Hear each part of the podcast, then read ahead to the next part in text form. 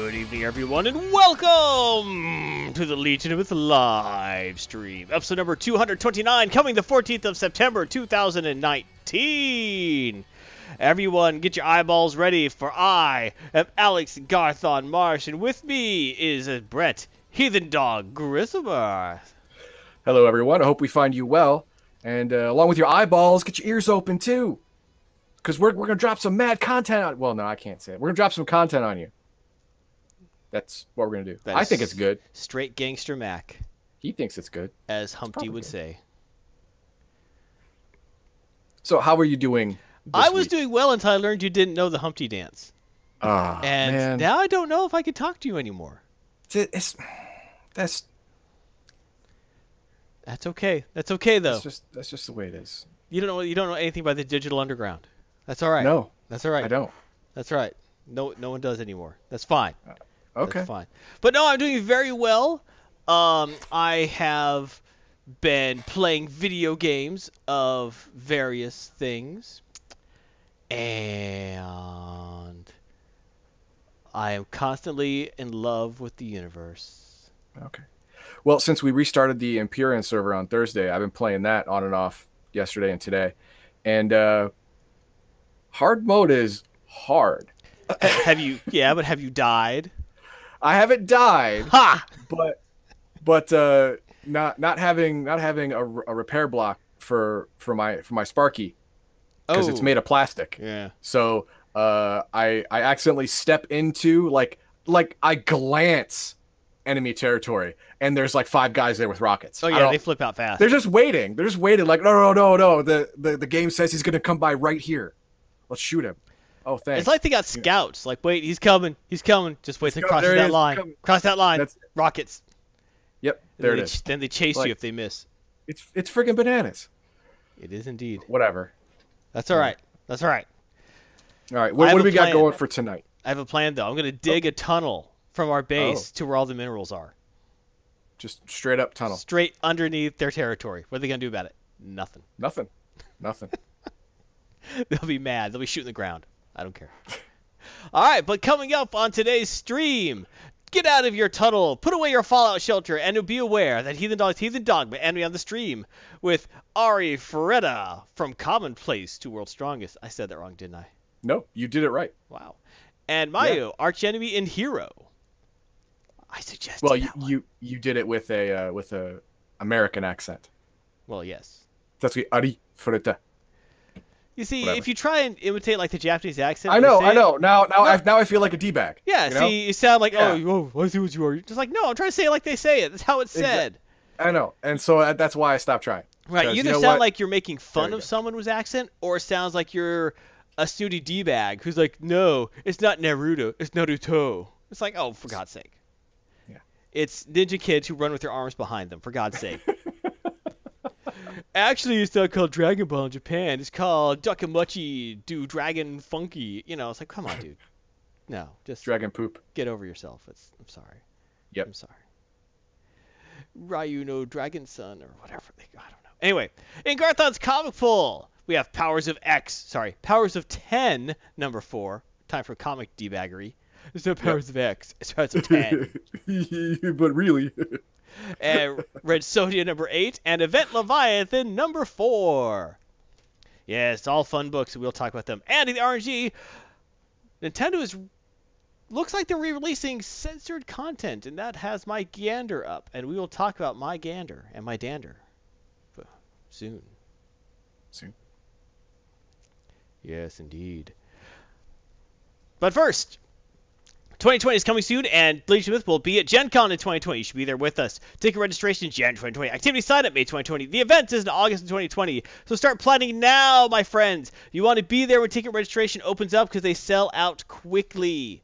Yes, Yes, they, they do. And also, in May, you want to be there as soon as the servers open for the event signups because those fill up very quickly as well. So just get there, do it quickly. And the event is in August, and you don't have to show up early for that. No, no, you show up on time for that. You're fine. Yeah, it helps to show up early, but you know, if you show up three days early and your room reservation isn't for three days, uh, you're not prepared. You're squatting. Yeah, And uh, yeah, that's not good. yeah, please and please plan on taking a shower. I'm just gonna say. No. Everyone, you know what? I, I, I I wish I had gotten the seed money for our idea that we had last year, for uh, uh, portable shower trailers. That's right. You Like, uh, uh, yeah. So, uh, the whole thing is, uh, your your friends pay us to get you and put you in the shower. put put you in the shower. right, because obviously you're not willing to do it yourself.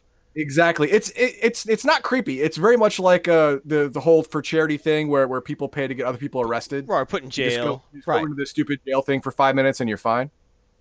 Oh, you want us to be clean. too? Yes, yes, we want you to be clean too because uh, Not all the Garthon and I time. not all the not all the time, just around me. Just me. around us. Yeah, because uh, Garth and I, Garth and I know that uh, when you get a large number of people who don't shower regularly or who sweat a lot in one room, that room gets right. Especially when a lot of these people Quick. are imbibing heavily across the weekend. Yes, yes, they are. Not all of them, not all, but a healthy percentage. Well, Enough. unhealthy, I should say. Enough. Enough to make the smell worse. Yeah, bo and uh, uh, brewery Right. does not does not mix Right. at all. Yes. It is. If you think you're cool because you're going and you don't have a room reservation and you're going to sleep in a hallway, not cool. Not cool, dude. Not cool. Not cool. Not cool. I don't care. I'm not saying it's not cool because the hotels need money. I don't care about that. I care about you being funky. Yeah. That's all I'm saying. Febreze is not for personal use. No. No. And and Lysol burns the skin. It does. Yes, not good. I mean, it works on the first day, but after that, no, no. That's You, just, you just now have a skin problem as well as smelling bad. That's right. Because you don't want to keep using it. But let's move on to our streaming schedule. All times are in CSTCDT, the Center for Disease Sounds like- Termination.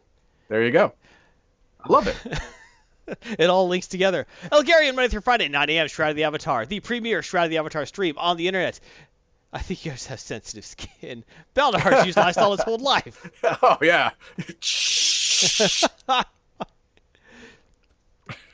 Um, the premier Shroud of the Avatar stream on the internet. If you're interested in Shroud the Avatar, the place to be is Elgarians with Shroud of the Avatar. Monday through Friday, 9 a.m. on Legion Myth. If you're interested about how to role playing with Shroud of the Avatar, go to rpota.com. And if you're playing Shroud of the Avatar and you need help, go to sodahelp.org. Or watch Elgarian stream and ask him live. He will help you out. He's that kind of guy. If you ask Heathen Dog for help, he'll laugh at you. He will help you, but first he will laugh at you. First to laugh, yeah. Yes, First yes. laugh. Baby wipes are great. Baby wipes are good Yeah. temporary solutions. Eventually, you're going to need to step in the shower, my friend. Steve Jobs. All right, all right. Steve Jobs believed because he only ate fruit, he didn't need to take a shower. Everyone who knew Steve Jobs told him he was wrong. Yeah. Yeah. Yeah. Him and what? Uh, Sting. Yeah, Like, they yeah. like like like uh, bathe in berries and crap. Well, they don't no, even dude. they so, don't even bathe. They smell like orangutang's armpits because they eat fruit and think, well, because I only eat fruit, it's natural. I don't stink. No, you stink. Nope. Take a shower. Nope. They they invented soap for a reason. That's right. Do it. Just saying.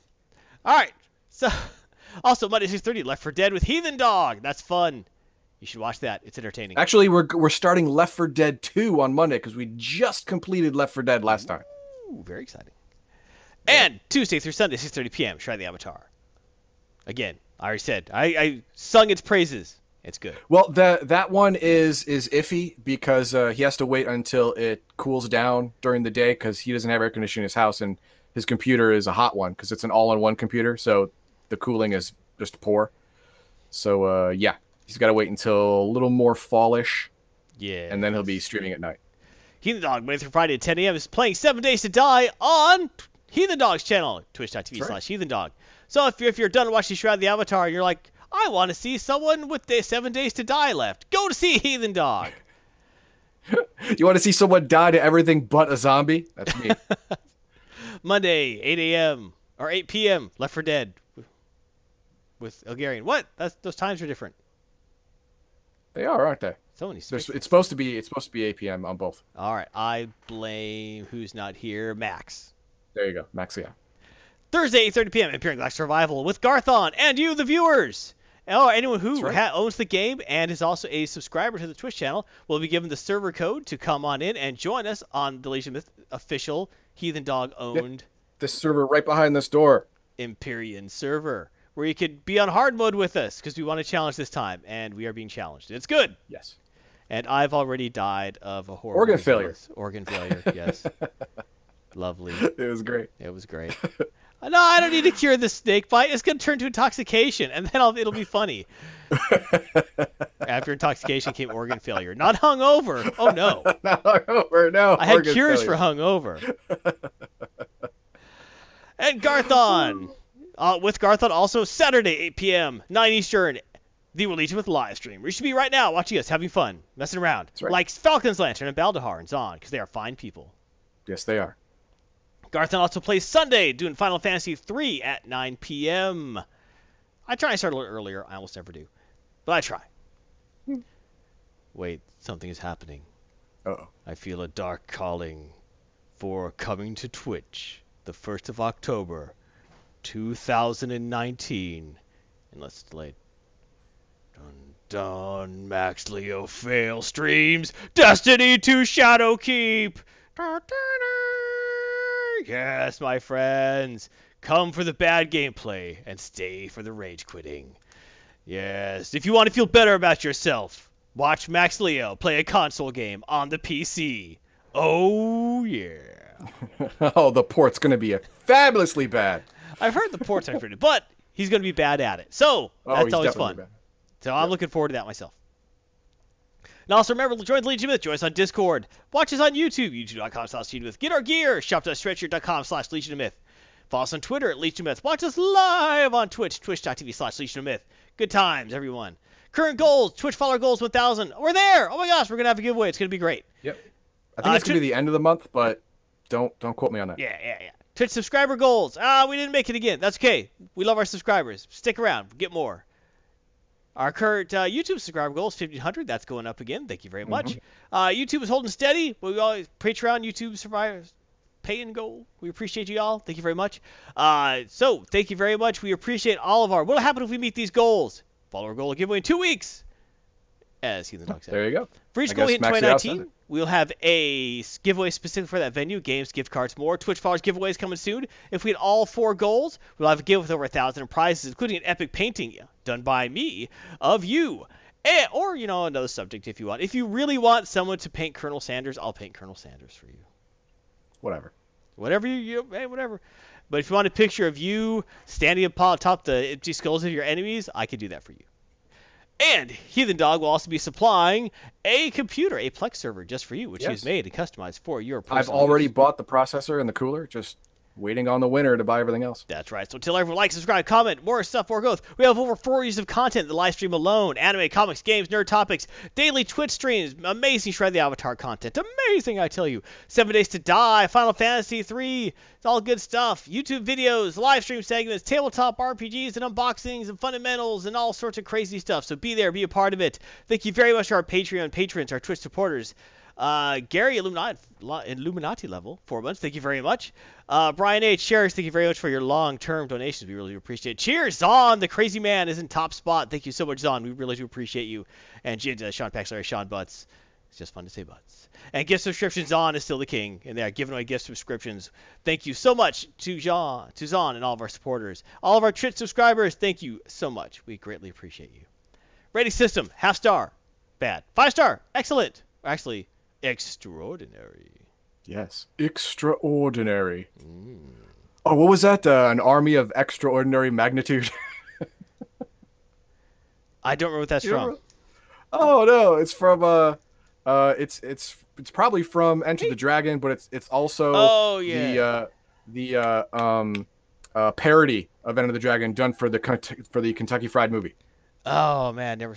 I think you're right. Uh, Hey Duncan, It's on the Plex. You should watch it. It's I good. should watch that. Hey Duncan, I'm glad you're here. You have a chance to win niche. Well, as long as we get as long as we get 10 people on the stream, Duncan, we get 10 people to roll on it, I'm giving it away, and that gives you a 10% chance to win. That's right. All right, everyone. Disclaimer. The opinions expressed in this episode are solely the opinions of the individual host or commentator and are not representative of the entire Legion of Myth organization. While we make an effort to provide a family-friendly atmosphere, there is the occasional use of foul or even offensive language. Thank you for your understanding and continued viewership. Just for the record, your language is foul and mine is offensive. Hmm. I thought my ideas were offensive. Yo, they're talking about language. Bok bok. There we go, baby.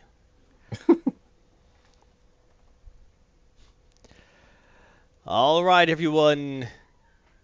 Gather round and breathe in deep the smoke of the burning embers of past empires. For as we sit around the decaying embers of a dying universe, we all must remember that we are one in this. For we are all made of star stuff, my friends. The stuff of exploding, dying stars, never to once again enkindle anything upon this universe.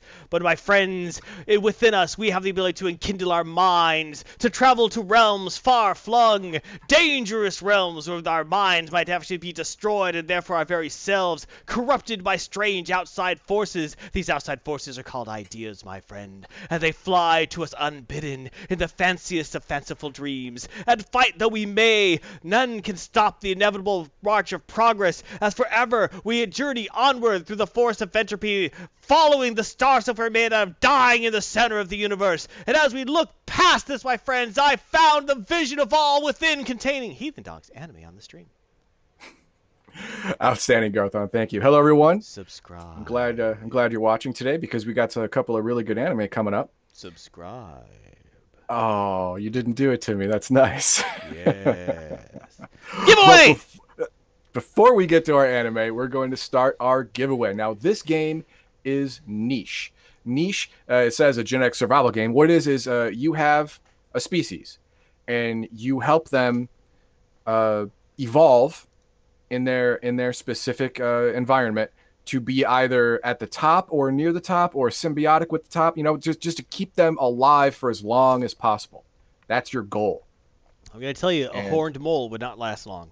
A horned mole will not last long. That's true. So we're going to open up this uh, giveaway, and it's going to be exclamation point niche to get yourself in here. That's N I C H E. N I C H E. That's correct. N I C H E. So go ahead and type that. Anyone can join. All you gotta do is follow the channel. Bickety bam, Bob's your uncle, and you're in. We need ten people. Ten and Gotta- gotta Duncan's 10. in. That's good. Duncan wants to make a horseshoe crab. Hope it's better than spore. Duncan, Duncan wants everyone to join because Duncan Duncan needs to win this. he, he missed his chance before, but he's got another one. That's right. So you go ahead, uh, Duncan. Every once in a while, you just go ahead and tell and tell everyone in chat to type in exclamation point niche if they haven't already, or if they have, screw it. The horseshoe Just crab might not be at the top of the game, but he's definitely in the game for the long haul. He's in the game. Exactly right. He's in the game. I got blue So blood, and I don't care. Exactly. Like I said, you don't got to win. You have to place. That's right. All right. What do you call So, the bottom of the graduating class in med school? doctors? Doctor. All right, so now let's go to our first anime. Arifureta, From Commonplace to World's Strongest.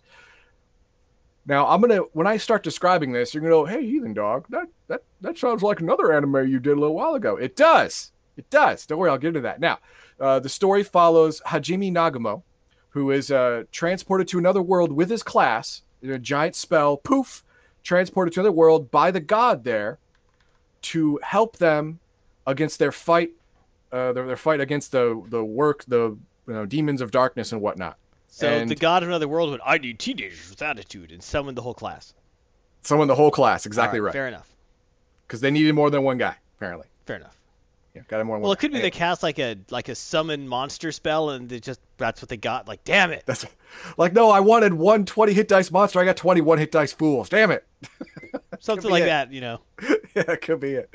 Well, let's look at the details of Arifureta. Uh, as you can see, it's uh, the original run started July 8th, and it's going to now. Currently, there are 10 episodes out of the 13 that are planned, and you can watch this right now on Hulu. Thanks to Funimation. Thank you, Funimation and Hulu. You should be watching. That that's their That's the tagline. That's their thing. That's their thing. All right, so let's go to the main character, Hajime Nagumo. He's a high school student. He is uh, an otaku, which means uh, he stays home, plays video games, reads reads comic books, and does nothing. Yeah, it's a picture of me. What do you know? Yeah, it is. it's a picture, Picture of Garthon Garthon in high school. with, with amber eyes. My eyes were darker, but pretty much me. there you go. Exactly right. He's not wearing a trench coat. Yeah, that's true. In high school, I would have had a trench coat on. Yeah, fair Yep. enough. Fair.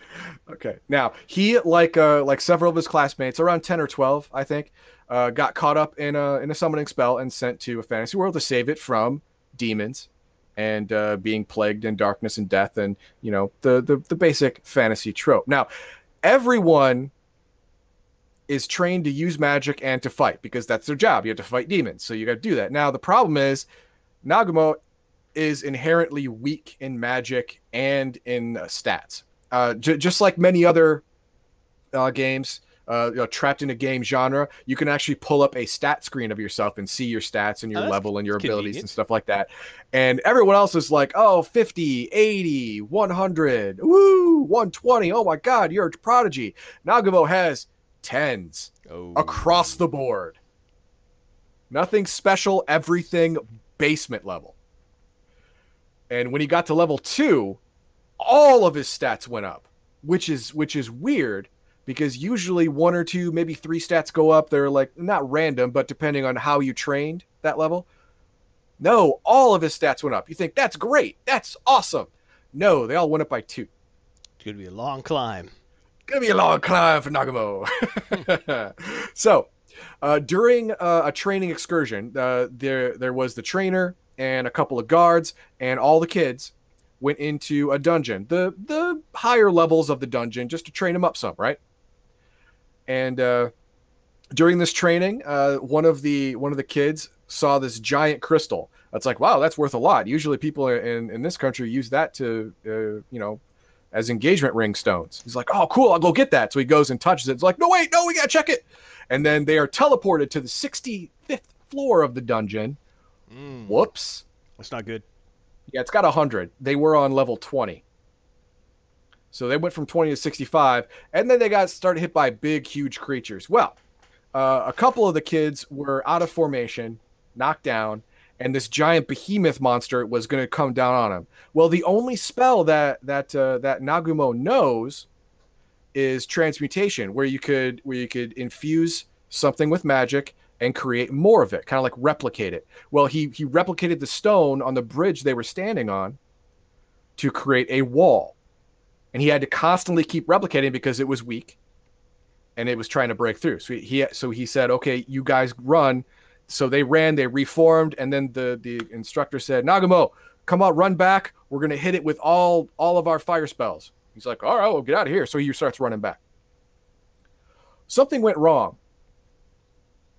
Uh all of the fire spells hit the behemoth except for one.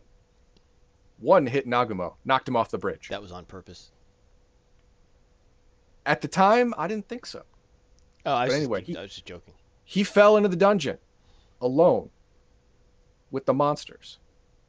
Now, the monsters, um, they, let's see. Don't like him.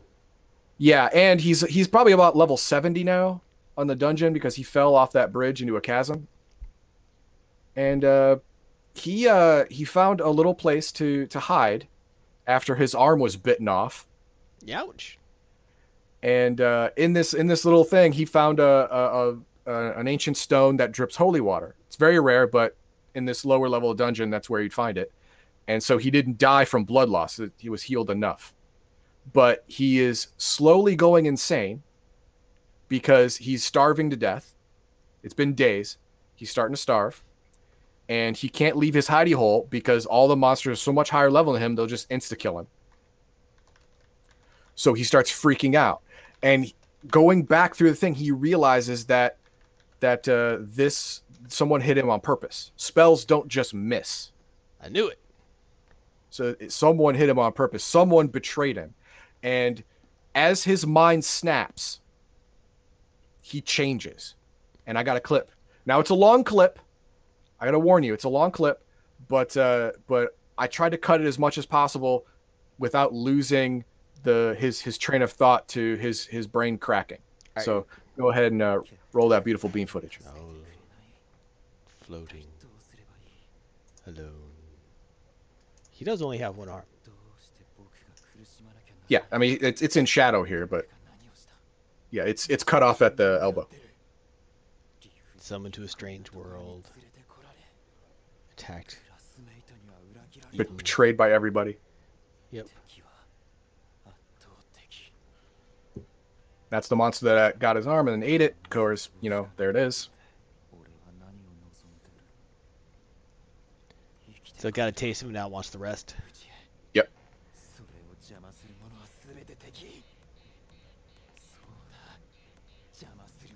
Oh, yep, you see him now. He's spinning up his brain. Yep. Going nuts. Going crazy.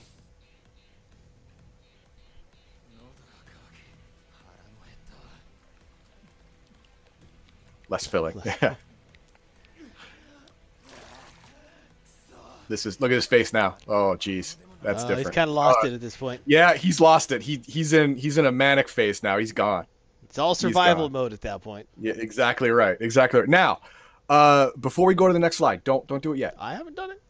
Okay. Now, uh, he he figures out a way to poke his head out of his little hidey hole and get a couple creatures to follow him. He created a, a pit trap, and then he used uh, he used his transportation magic to to fill it in just enough to pin the monsters, and then and then he started stabbing them with a with a, a rock he had sharpened until they died, and then he cut off their flesh and ate it. Well, you know, you got to eat. And now we see what happened when you eat magical monster flesh. When monster eat you, you eat monster. Oh. Now what But, you gonna you do? know- Pretty much. What you gonna do? What, what are you gonna do exactly? Now the, the side effects are, are pretty nice. Uh, the only reason he survived eating magical monster flesh is because of the holy water that he was bathing in. Ah. Kept him alive and allowed his body to adapt. Now, uh, after after eating the uh, the first monster, he got to level eight. Hey, that's pretty good. All of his stats went up to above hundred, and he got the the uh, mystical abilities of that creature, which w- in, in this case was a lightning aura, Ooh. which is pretty handy. Now pretty he now he's strong enough to leave his hidey hole. Now he finds he tracks down that magical bear, kills that sumbit, and uh, eats him too. That means he's eating his own arm. Yeah, fair. That, that's fair. He doesn't care. He's he's cuckoo. Well, yeah. he's gone. He's gone. So uh, every time he eats a creature that's stronger than he currently is, he gains power. He gains its abilities, and he gains uh, uh, less sanity. he gains insanity. He gains insanity. That's right. So he is eating his way up the dungeon at this point. That's how you get to the top of the food chain. exactly. Okay. Uh, he took his shattered mind, his helplessness, rebuilt it with a foundation of violence and pain. And in this dungeon, this foundation is strong. Sounds like a It heavy is a strong song. foundation. He is now an apex predator. Sweet. So you know, good good times. Now go to our next slide, and, and we find uh, our next main character, Yue. Now he hears something in uh, in uh, uh, a room, a, a side room of one of the dungeon levels he's on. So he goes, checks it out, and he sees uh, he sees a girl. Uh, half buried in this giant magical cube thing, And he which is eats her. apparently a- That's just wrong. ah, ah, ah, ah, ah. Oh. Gi- a prison thing, and she's, oh, please, adventurer, please help me. He's like, nah, Yeah, I, I, I think that's a trap. no, what? It, like, obviously, someone put you here for a reason. There's no way I'm going to free you just because you say so. I'm out later. And then she says the magic words. But I was betrayed. Hmm, well, I know what that's like. Exactly. That made him stop. That made him stop. And he said, okay, okay, tell me your story. Why should I let you go? Well, her story was 300 years ago, she was a vampire princess.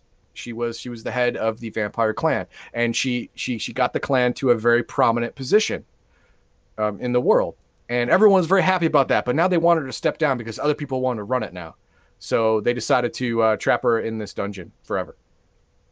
Now, the reason it's forever is because she is an anomaly even amongst vampires. She only needs blood to cast high level spells. She can subsist off of food, just like anybody else. But blood gives her the gives her like super juice, right? Get it? And she has perfect regeneration. Unlike regular vampires who have regular regeneration, perfect regeneration uh, re- regenerates all of your cells and all of your DNA perfectly, so your your cells don't age. So she's basically immortal.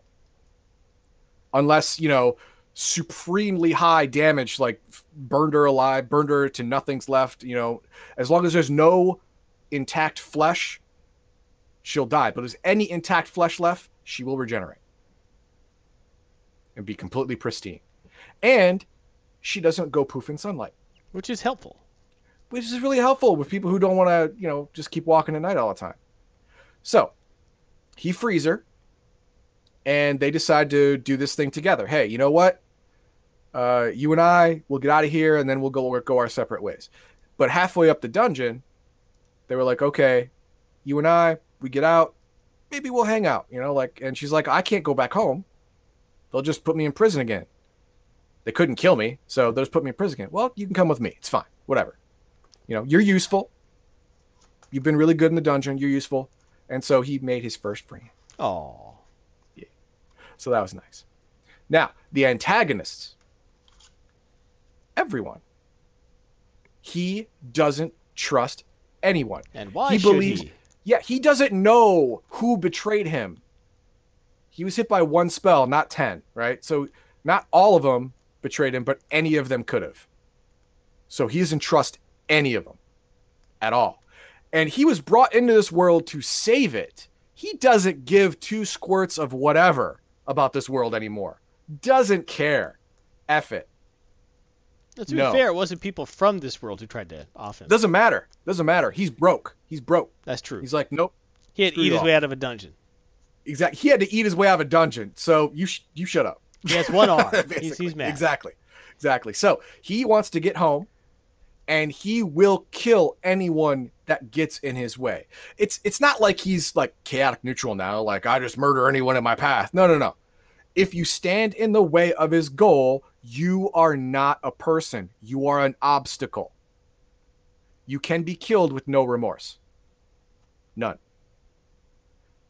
In the world right now, as of episode three, there are two people in the world him and Yue. And that's it. Everyone else is a potential obstacle. That's how he thinks. Fair enough. That's how he thinks. Now, he gets more uh, teammates slowly throughout the series, but they are hard pressed to win him over. Hard pressed. Most people don't. Just because they're in on it. Hey, they might be. Not everybody is, but somebody is, and he doesn't know who. So, what did I think of this? Four stars. Ooh. Okay. I will tell you why. Insanity is the best defense. This is really cool. This is a uh, this this is an this is an idea and and a plot device that usually isn't used in in anime in this fashion. There there are there are times, especially uh, first come to mind, uh, Iron Blooded Orphans, where where using a mech causes you to lose your mind momentarily. No, no, this is his mind broke reformed into a different personality, one that was made to survive. And he goes forward with that throughout the rest of the story. That was awesome. And with that comes really good character development, especially with with Yue. And and the, and the other the other supporting characters that slowly become more and more part of the picture. Uh, Yue at first was like a, a, a broken girl, you know, like uh, I was betrayed, I was abandoned, I was down here for 300 years, awake the entire time, and she a little she lost her mind a little bit too. But being around Nagumo, uh, uh, she was able to rebuild her personality to be more like his, because she she saw him as strong, and she wants to be like him. So she she patterns her rebuilding after his rebuilding. so they become two peas in a pod at that point. Wonderful. And and to do that, to successfully accomplish that, you have to have strong writing, which this does. Definitely has strong writing. Now, what I didn't like about it. The Rising of the Shield Hero. This is the plot of the Rising of the Shield Hero, minus the sexual assault. Or the the lie, the the you know, hashtag me too. he had to eat his way out of a Lie. dungeon? No, no, no. But uh, in Rising of the Shield Hero, when he defeats a monster, he feeds part of it to Oh, his yeah, shield, and his That's shield right. levels up. And he gets power Exactly. defenses. Exactly. So his shield's eating it, not him. But it's the same same concept. and also he was betrayed and got cast out. Exactly. He was betrayed, cast out, and doesn't trust anyone because of that. Same thing. Now, the other thing I didn't like about it is the first couple episodes, uh, it starts off with in, in real time with him in the in the dungeon, arm already bit off, inside his little hidey hole, Ah. not dying because of the holy water. And then the beginning, starting 10 days before that, the beginning of the story is only told in flashbacks. It flashes back to 10 days ago, goes back to the present, where he starts to go more insane, flashes back to seven days ago, comes back, five days ago, comes back. It was awkward. I didn't like it. It was it was a storytelling tool that they tried. I don't think it worked out. I think it failed. And maybe because of that, it breaks my three episode rule. My my three episode rule for anime is by the third episode. Okay, number one, you should always watch three episodes of an anime just to see if it hooks you. By that third episode, you should have the hero, uh, the the protagonist, the antagonist, and a general plot for the season or for or for the story. This one doesn't do that. It doesn't get there until the end of the fourth, middle of the fifth episode. It doesn't check all the boxes, which isn't a big thing because it did hook me. So fine, but it's it's not it's not a smart play. All right, so all these things together took off took off a star because hey, you know what? Yeah, Rising the Shield Hero was great. It is great. You wanted to use something that was great. See if you can get something great. You did. Congratulations. You reused something you knew was good, hoping it would still be good, and it is. Awesome. Okay. Uh, the plus the the the told in flashbacks and the and the break my three episode rule that took it off a whole star. So that's why it's four stars. All right. There you go. So what did you Now- think of this segment? Yes. What are Uh, your- what are your? I want to do it. You what are your thoughts on reusing plots or stories, especially ones that are also fresh? I mean, Rise of the Shield Hero came out this what end of last year, beginning of this year. It's not like it's like, oh, I'm I'm reusing a plot from 30 years ago. No, man, you're reusing a plot that's still going on now. Is that smart? Tell me. I don't think it is, but I want to hear your thoughts on it. Could they have been And- created concurrently? there would have to have been some production snafu to make it come out this much later because Shield Hero has finished its first season already. That's true. That's true. Yes, and that was a while ago. So when when Shield Hero's season was finished, this thing came out a couple months later. So there must have been a real production hiccup or problem to make it be that late if it was being made concurrently. Right, but what about the next anime? That's right. I don't know what the well the next anime I know, but the next anime for the for the next segment uh, for the next stream, I don't know what it is. So tell me what you what you want me to do, and I'll do it. Exactly right. All right. Thank you very much, Heathen Dog. You are welcome. All right, everyone. Okay, norm- Why is- normally it would be time to roll, but Duncan, I'm sorry, only four people. What is that all? Four, four people Can't. out of the eight people. You know, I'll, Duncan, I will make you a deal. Normally there, there's a minimum ten people Yes, there rolling on are. this. we have but- people watching. Everyone needs an exclamation point niche to join. Yes, exclamation point N I C H E. You don't have to be a file. You don't. You don't have to be a, a subscriber. Just get in on it. Yeah, pub rules If roll. all- exclamation point niche. All yes, all eight people get in on this. I will roll it. Hit I'll roll. exclamation point niche. Type exclamation point N I C H E. Everyone in there, roll, roll. You might win. You never know. Yeah, pub rules. Get in there. Pub rules. Thank you. Come on. I know you you might be lurking, but that's okay. You can still enter a giveaway. Maybe get some free stuff. Falcon's Lantern, you're already in it. But He's trying. I love. I, I love where you're coming from. If you win, you'll get to drink sweet Duncan tears. Sweet, sweet Duncan tears. I don't know. That's five. Only five. Need three more. I don't think Yep. it's gonna happen, which is weird. Normally, get a lot of people for the giveaways, but I know, right? no one's here this week. Everyone's been back to school and they're in military academies and they can't watch internet. Oh, that could be it. Could very well be it. Okay, who else is we got? We have uh, Alfred, uh, Judokus eight uh, eight one seven. Please type exclamation point niche. Angel of Light. Please do. He's calling Gleppo. people out now. Gleppo. Gleppo, come on. Gle- Glep, Gleppo, you can do it. They don't You can care. do it. You can no one cares. No one. Oh, I don't know. I don't know what's gonna happen. It's all very confusing. I, I think we gotta go. I think we gotta keep going. It's it's, uh, it's time is clicking down. Military peeps are the best. Yes, they are. Yes, they are. Heathen Dog and I only say that because we are former military that's us. peeps. Yep. Whatever category we fall into is obviously the best one. That's how things work, right? Oh, either stalks you or is a bot. Okay, got it. Angel of Light, okay. Uh, Usually, Sad. usually bot names aren't aren't as cool. So Oh well. should should I roll on this one anyway? Oh, just for Duncan. go ahead. He's got a twenty percent chance to win. Go ahead. All right, Duncan. Don't ever say I didn't do anything for you. Cannon, Cannon Busters. Busters, yeah, Cannon Busters, Cannon Busters from Netflix. Yes, it's mostly traditional anime. I did look at it. I, I saw some CGI, and it, it made my skin uh, kind of like feel Is it based off Gunbusters? I don't know. I didn't watch. He heard about us from Bulgarian. Oh, well, that's Yes, nice. no, that's good.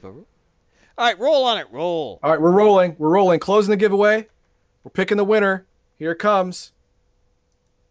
Oh, Oh! he actually won. He actually won. That's not fair. That's not how that's supposed to end. Outstanding. It's supposed to end in There is, tears. there is a God, and I will make it. it's supposed to end in tears. It's supposed to end in tears, but it did Don not. says it's rigged.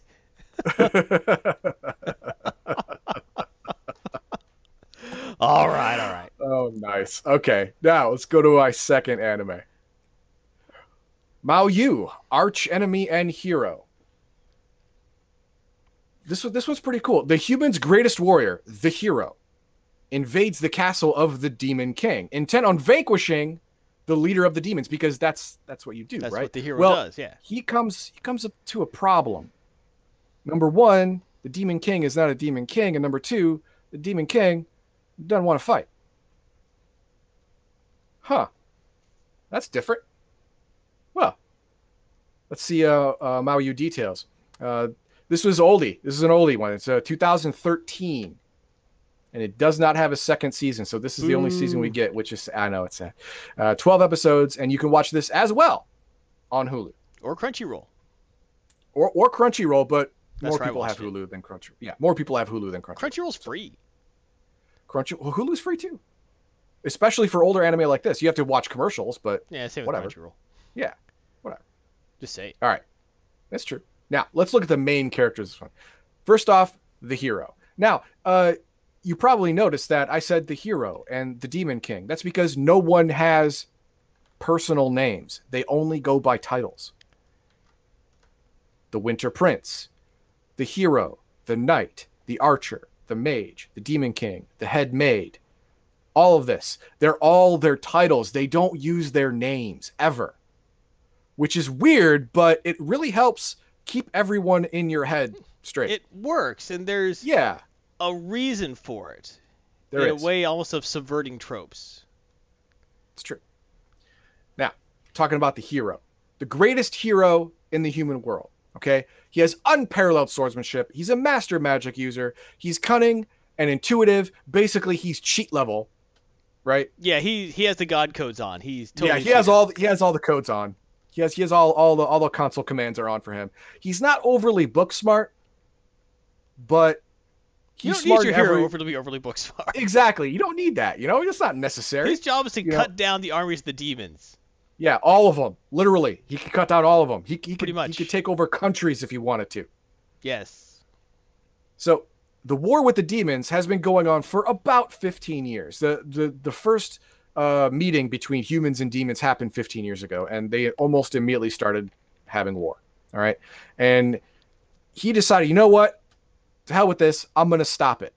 All right. So he had a party. He had a party. Uh, it was the hero, the knight, the mage, and the archer. The But- old man.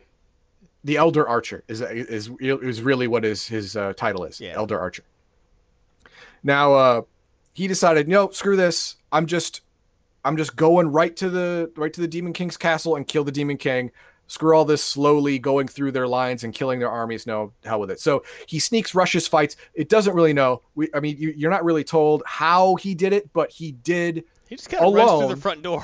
yeah, runs through the front door of the of the uh, of the main uh, uh, Demon King castle, and uh, he uh, he goes to the palace and he confronts the demon king because this will stop the war. You kill the demon king, cut the head off the snake, snake dies, right? That's Right. how it works, right? Well, then he met the demon king or Should we queen. should we roll the footage? Uh, yeah, go ahead and roll the footage. Thank you for reminding me. As he rushes in to face the Demon King.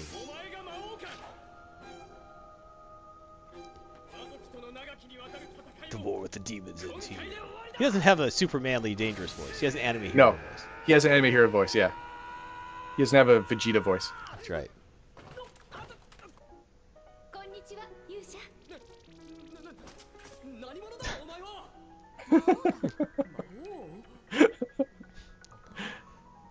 I like that scene. Ridiculous. Who are you? I like how she explains the Demon King is just an honest. It's a title. It's an honorary title. Yeah, it's an honorary title. There's nothing to do about it. That's how it works. I'm, I'm the 43rd Demon King, even though I'm a girl. Whatever. She has been waiting for the hero to arrive since the hero was born. All right. So the hero was born. He was marked as the hero, and when she was born, she was marked as the next Demon King. So she used magic to spy on him. Yeah, get intelligence, right? Well, over the over the course of doing that, she wanted to meet him because she had a plan. She doesn't want to fight. She doesn't want anyone to fight.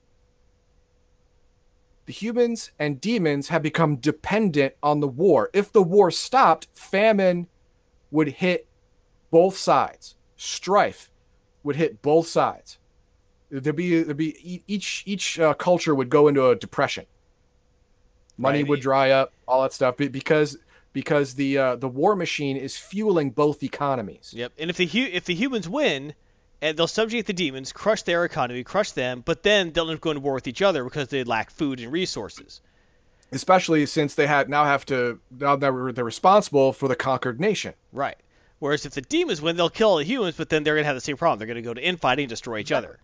Exactly right. Now, she wants to change both worlds to prosper without this war machine to prop up their economies. She needs the hero's help to pull it off. This is the plan. The plan part 1. The demon king goes to the human world as a human.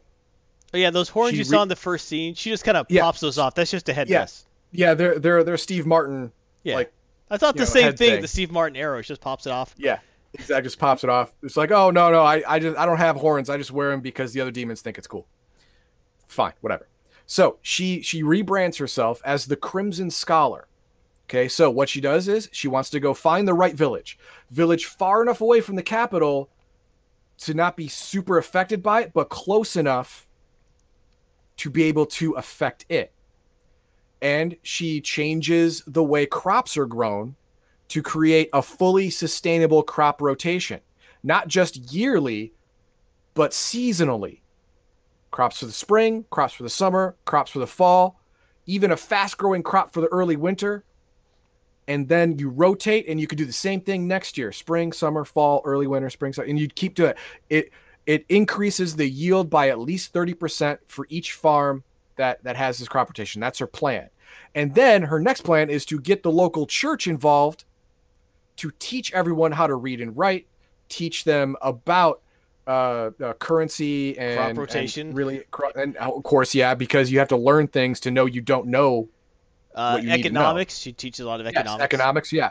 And so she slowly, she's her plan is to slowly start start doling this out in a in a way that won't seem too fast or too scary or hectic for the common person to actually accept. And then she aligns herself with the with the merchants. You know, if it don't make dollars, it don't make sense. So she she makes her teachings profitable for the merchants of the human society because if you get if you get the money lenders on board you can you can get stuff done that's her plan that that's her points plan. Now there's a second part of the plan. The plan part 2 the hero goes to the demon world posing as a demon as the black knight. So his plan free a demon city from human control make sure some humans are left behind. Hopefully, the merchants and vendors minimize conflict in the in the aftermath and foster collaboration between the the demon populace that's there and the human merchants and traders that were left behind. Make them work together to make them see that they can work together. And then stage three or stage eight or whatever stage of the plan is is to is to link up the merchants from the human world to this town they will see how the humans and demons have gotten along through commerce and trade and then they will the human civilization will start trading with the demon civilization and that brings stability now sounds like a great plan but There's actually there's in the series there's a lot more to it than that too. it, yeah, that I was I was being simplistic, but Yes. that that's the plan. Right. Now, there's there's the supporting cast. Okay, like I said, the knight, the mage, the archer, and the head maid. The knight, the uh, the mage, and the archer were in the hero's party in the war. After he disappeared, because no, he went to go kill the demon king, and then joined forces with the demon king, and went to a human town uh, under under a, a disguise as the White Knight until it was his time to go to the demon world as the Black Knight. So he was basically gone. He dropped off face of the earth. So what happened was the knight, which is in the, the woman in the top left, she became a nun with the with the church. The mage wanted to know where he went, so she went into, into the demon world looking for him. The archer decided, oh well, well, time to retire anyway, and he went into to try his hand at politics, and he he works for the Winter Prince, uh, who is the heir to heir of the the Winter King of the of the uh, uh, province that uh, the uh, Crimson Scholar decides to base herself in. So it worked out like that. Now the head maid, uh, the Demon King's assistant and oldest friend. They've known each other since since childhood, and uh, the head maid has been privy to to the Demon King's plan since the hero was born. So, you know, 15, 18 years, she, she's been privy to the plan. Other demons don't know the plan. Why? Well, let's look at the, look at the next uh, slide. Because the whole world is against them. The reason being is they have to change the world, and when you when you try and change someone, they fight back. You have to get humans to not only to stop fighting, but to also work together to make each other prosper. This is a tall order, and there are issues. The church loves a holy war.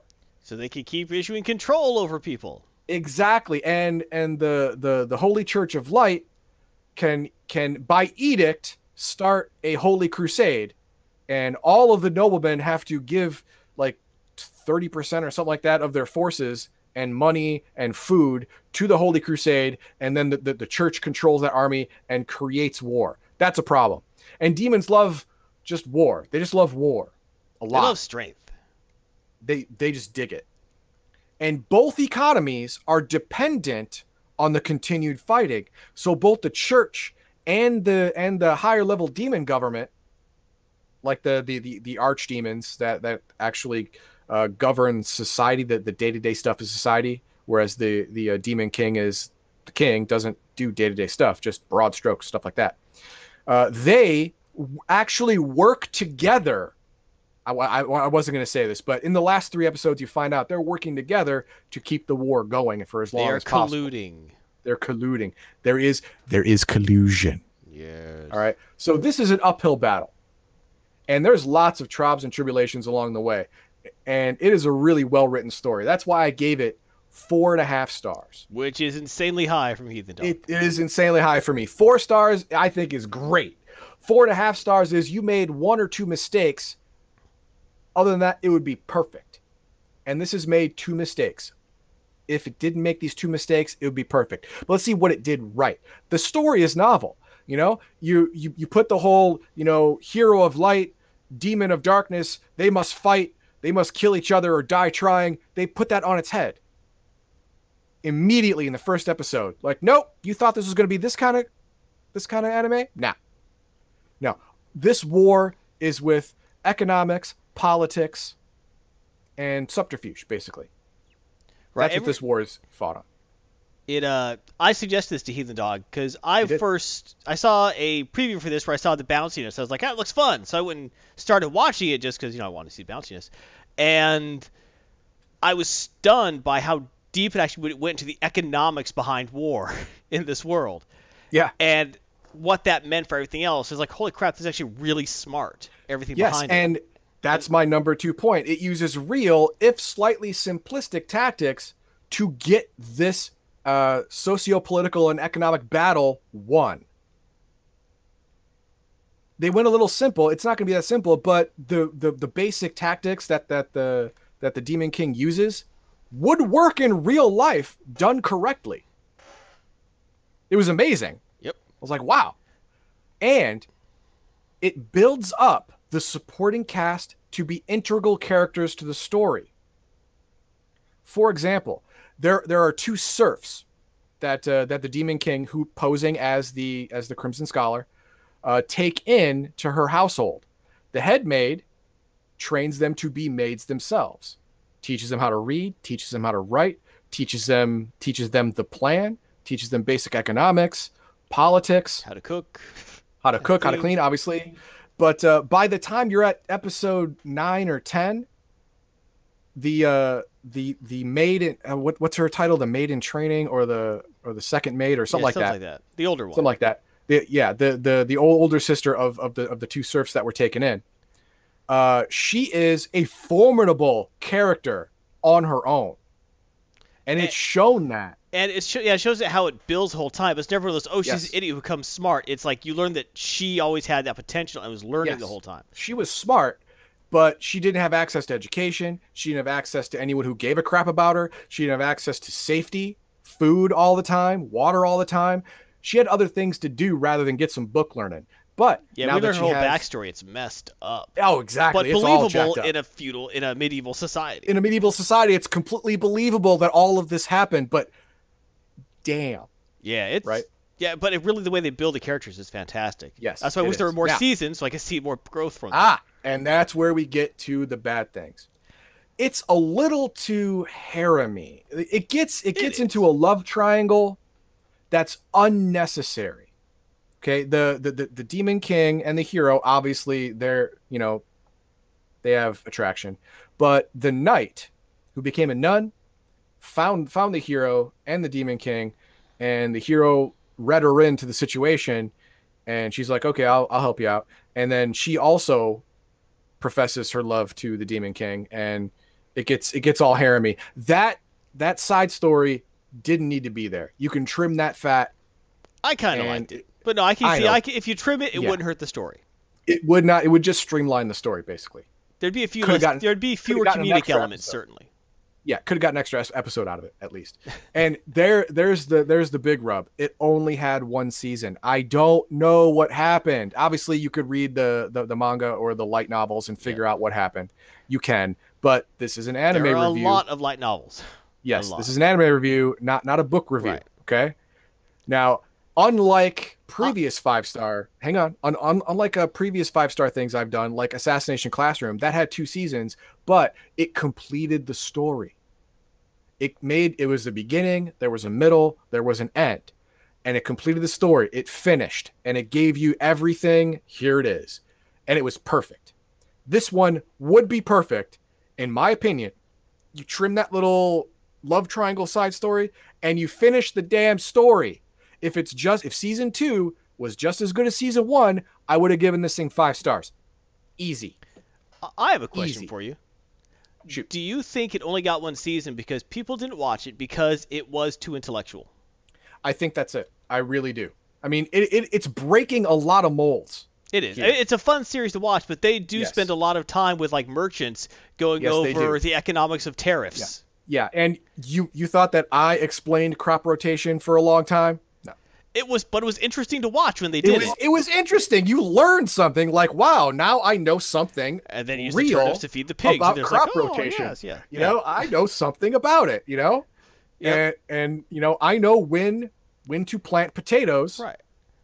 Well, even more than if- that, when the merch was talking about, okay, I'm going to invest in wheat because wheat's going to become the de facto currency once they start printing false money over here. It's like, whoa, whoa! It Yes. just all Yes. it really go Yes. into the weeds there. It's like, wow, and Oh, it it makes did. so much sense. It's great It- the way yeah, they but, set it up. But yeah, they they, they explained uh, inflation economics, and they they, they explained that uh, when when money gets too expensive, uh, barter and trade is the new money. Yep. you know, and- food and, sources uh, are going to become your de facto currency. Yes, food sources, so, something that is value to everyone, food, will be the new trading currency. It's awesome.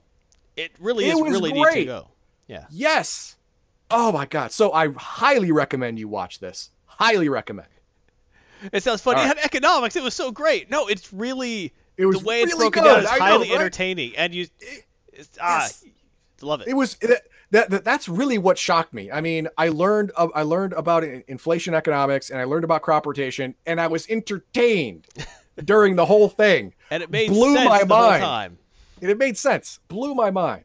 So, what did you think of this segment? Uh, what are your thoughts on this kind of plot twist, Tur- turning what seems to be uh, a fighting anime to an intellectual anime? Like, right. like I said, on for its the, head. for the preview I saw, I saw, I thought it was, you know, going to be a kind of a comedy. yeah, But no, it, there's comedy elements, but definitely it's not a comedy. Yeah, exactly right. It- now, what are your suggestions for my next anime? This one, this one's from Garthon. I know Cannon Buster. Got it, Duncan. Got it. Got it. I need another one though. I need another one. So, anyone uh, drop a line on Discord, drop it on Twitter, and let me know, and I'll review it for you. Thank you, Heathen Dog. You are welcome. As always, you want more Heathen Dog, and I know you do. Watch him on YouTube as well. Like, share, subscribe on the YouTube to the Heathen Dog. Get more Heathen with his anime and streams and segments, his tabletop gaming fundamental segments, his team ups with Garthon and Elgarian and others. Mainly those two. And selected video game streams. Join to get full streams of anime, comics, games, member-only chat and giveaways, monthly Q&A with Legion with members, and accounts towards our Patreon giveaway goals. You show up on the stream, we give stuff away, you get the stuff, you are happy, and all is well with the universe. Yeah. And as I say, be a Legionnaire.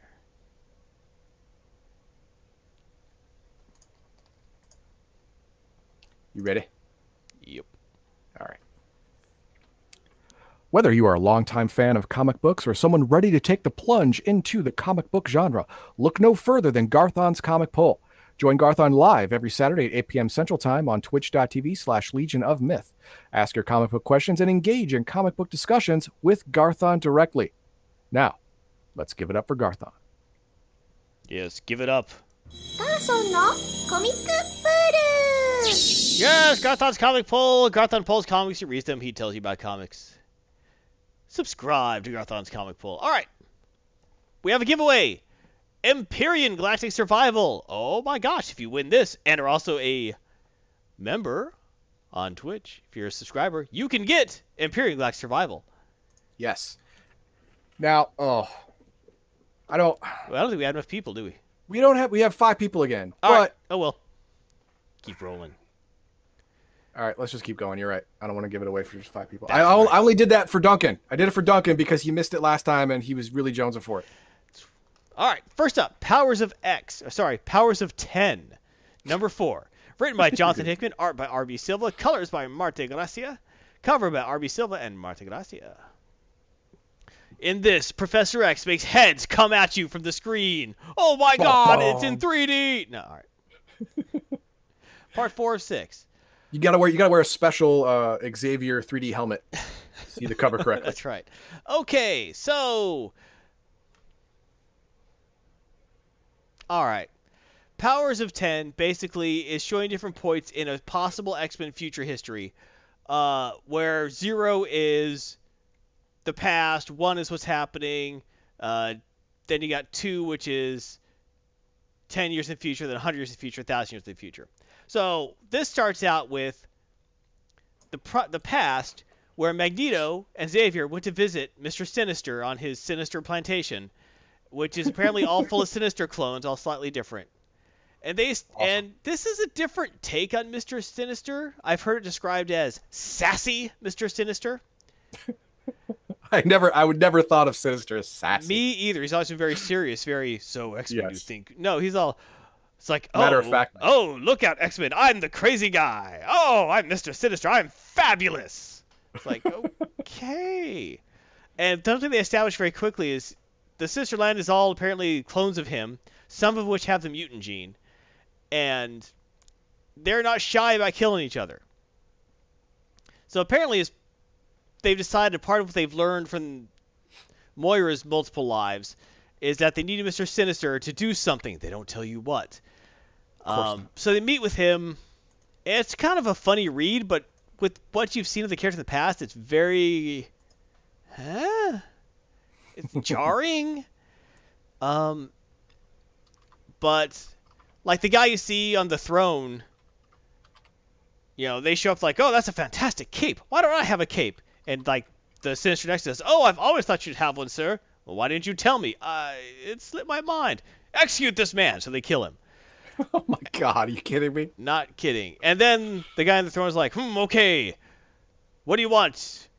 It's like, we need to know who has X genes. We have a plan. Like, no, I don't think I'll tell you this thing. Then he gets killed. And the other guy behind him has a big old cape and is like, I'm the Mr. Sister with the X gene. I'm in charge. And so they tell him the plan, but part of it is they give him the plan of what he needs to do, but part of it is afterwards they have to wipe his mind and everyone else who knows about it Okay. but he'll still be doing the plan without knowing why until he's given the command word to remember. Right? Okay. Uh, he apparently he agrees. But the next page after this is an interstitial where it's all text, and it basically explains to you, oh yeah, by the way, that guy who they who they had who did that had a plan with, he got killed by another Sinister later, and Press X never knew that.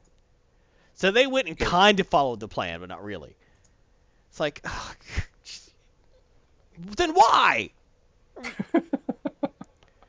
um, which has been a whole lot of the powers of and house of things. It's all, but why? And it's kind of fun to read, but it leads to a bunch of, well, who the hell cares then?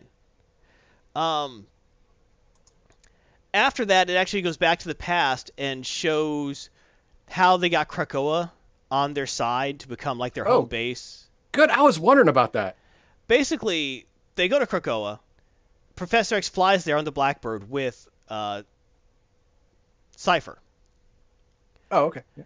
and he says, "Hey, it's like, why are we on Krakoa?" Does he try to kill? It's like, well, I've actually been communicating with him," says Professor X. It's been a long, it's been a long time. We've been negotiating, and so Professor X, I just want to see if you could talk to him. It's like, so he, Professor X, like says, "Hello, my friend," and like it responds with like, he's like, "Yeah," and Cypher's trying to just decode the language. So it's like, okay, it's missing this, has this. It's after what, after he's like, okay, Professor, let me guess, you're actually communicating more on a mental level, where it's like Professor X friend, friend is good, we are friends, like that, right? It's like, yeah, it's mainly feelings. Like, okay, that's the problem. You're not talking with him right. And so they start getting a full conversation. Well, he starts. It's like, okay, I think I'm getting it, but here's the thing. He's not because he wanted to bring Cypher there because the island indicated it was sad. hmm And it's like, okay, here's the thing. He's not sad. Um, What is he? Ba- okay, basically, I think I missed some of it, but all right.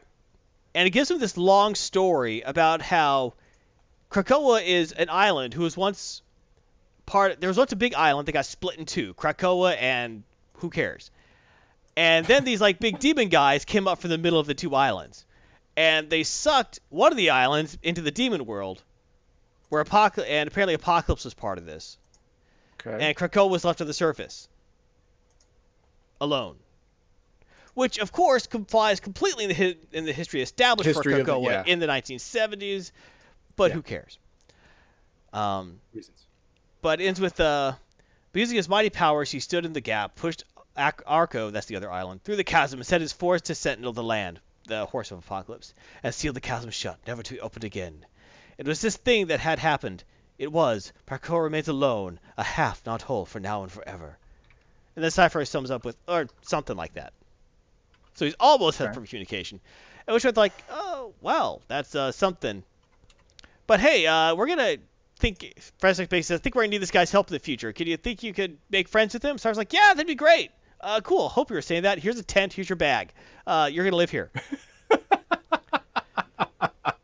Because in the in previous issues, we're in the future, we saw that Cypher and Krakoa have become one being. Yeah. wait a minute, wait a minute, wait. You leave me alone on a living island. How do I make a fire? Wouldn't that piss him off? Maybe maybe he doesn't care. You know. oh, Maybe okay. he'd like it, make him warm. Oh, fair. Right. Uh, then he gives a piece of the far future where there's like an alien spe- robot species who's merging with like the humans or something, or not because they don't like the humans, but their humans have the idea to put their consciousness inside robots that the alien robots will absorb and bring into their collective so they could kill the mutants or something. Why? It doesn't make any damn sense. And the future nomads there, uh, Nimrod's there.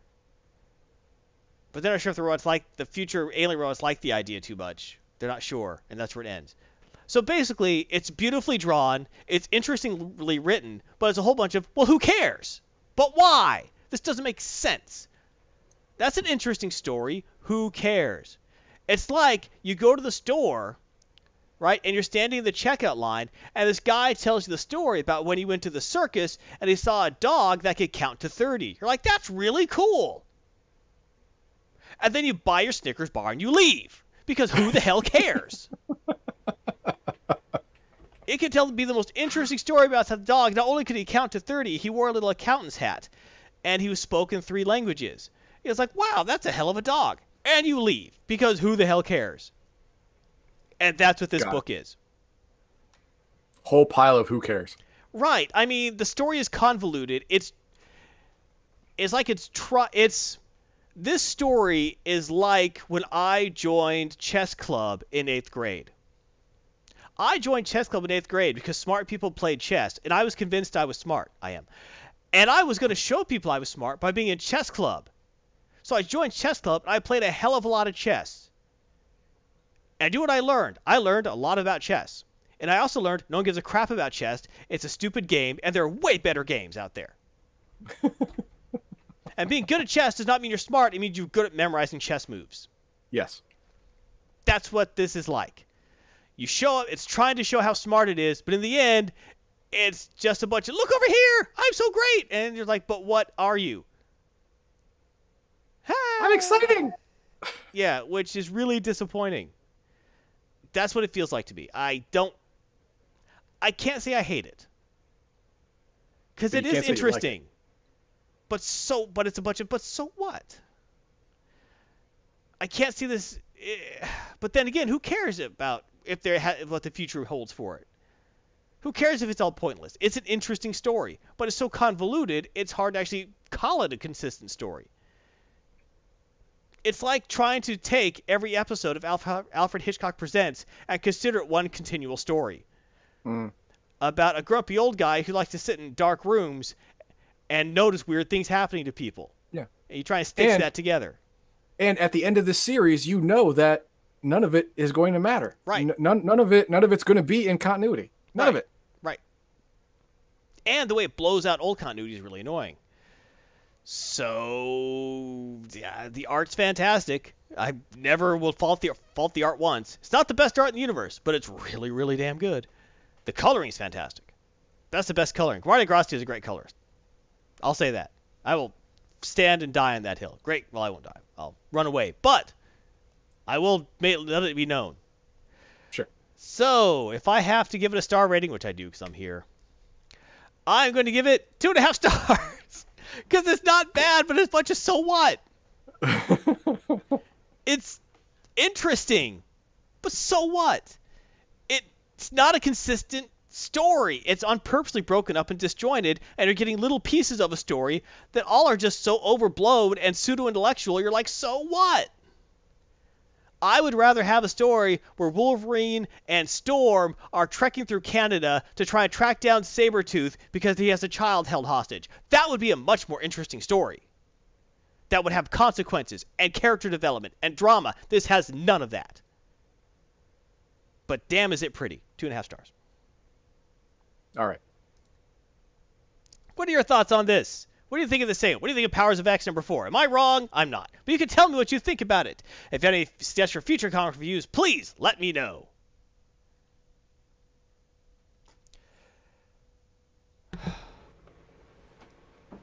Red Sonja, number eight, written by Mark Russell, art by Bob Q. I swear to God, it says Bob Q. What? Yes, I believe you. I get. I think that's better than like Kang, even though Kang is awesome. Uh, at least it's a name and an initial. Hmm. Colors by Dearbhla Kelly, and cover by Amanda Conner and Paul Mounts. Cover's all right. They're trying to Eh. do something where it's like Red Sonja and her hair is flames going to a forest with people in it. It's like people. They're trying to be dramatic and not succeeding. Yeah. You see where they were going, they just didn't get there. Right, right. You know, I see the track laid out, but the choo-choo's not going. It's like California's high-speed rail. They put a lot of money into it, but it's just it's not going to happen, kids. Um, all right. I like the art for the storyline. It's rough, it's dark, and so is the story. Mhm. It works. Um, it's not great. It seems like in this issue, the artist has taken a love of really long chins. I don't know why, but everyone's chin is as long as their whole face. Like they got their face and they got their chin. Everyone has the chin. they have their face, and then they, then they have their chin face. Yeah, I don't know why.